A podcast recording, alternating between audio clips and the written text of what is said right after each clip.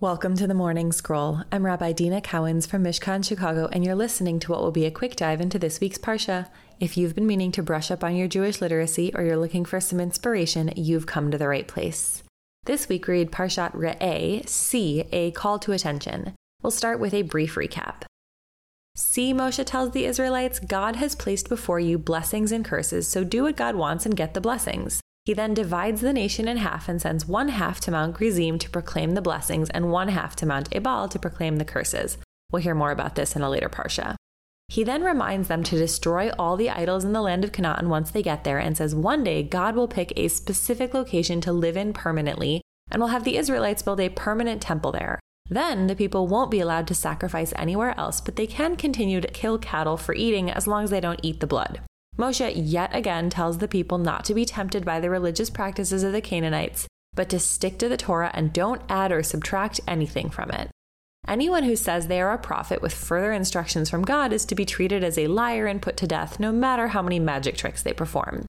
He then outlines some punishments for idolatry, tells the people not to engage in body modifications such as cutting or tattooing, and reminds them of which animals are kosher, which ones aren't, and how to tell the difference between them. We then get a repeat of the laws of tithing, including a provision that it can only be eaten in Jerusalem, but also a loophole where someone who lives too far from Jerusalem to travel there with a bunch of food can exchange it in exchange for money and then buy new food in Jerusalem.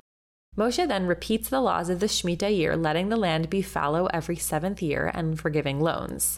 He tells the people to give to the poor with a happy heart and generously, even if it's close to a Shemitah year, and reminds them to let slaves go free after six years, providing them with a parting severance gift. Finally, we learn more laws of the pilgrimage festivals of Passover, Shavuot, and Sukkot, and are reminded that all the people should gather in the temple for these holidays. So, the first line of this parsha, Re'e anochi noten lifnechem hayom bracha uklala. See, I am putting before y'all today blessing and curse, is one of those lines of the Torah that gets quoted pretty often.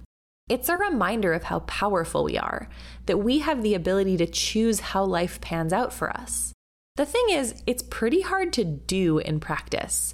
We don't always see immediate consequences for our actions, and sometimes what we thought would be a really big problem turns out to be no big deal which, when it comes to exercising free will, sometimes makes it hard for us to choose the quote unquote right decision when it's also the harder decision.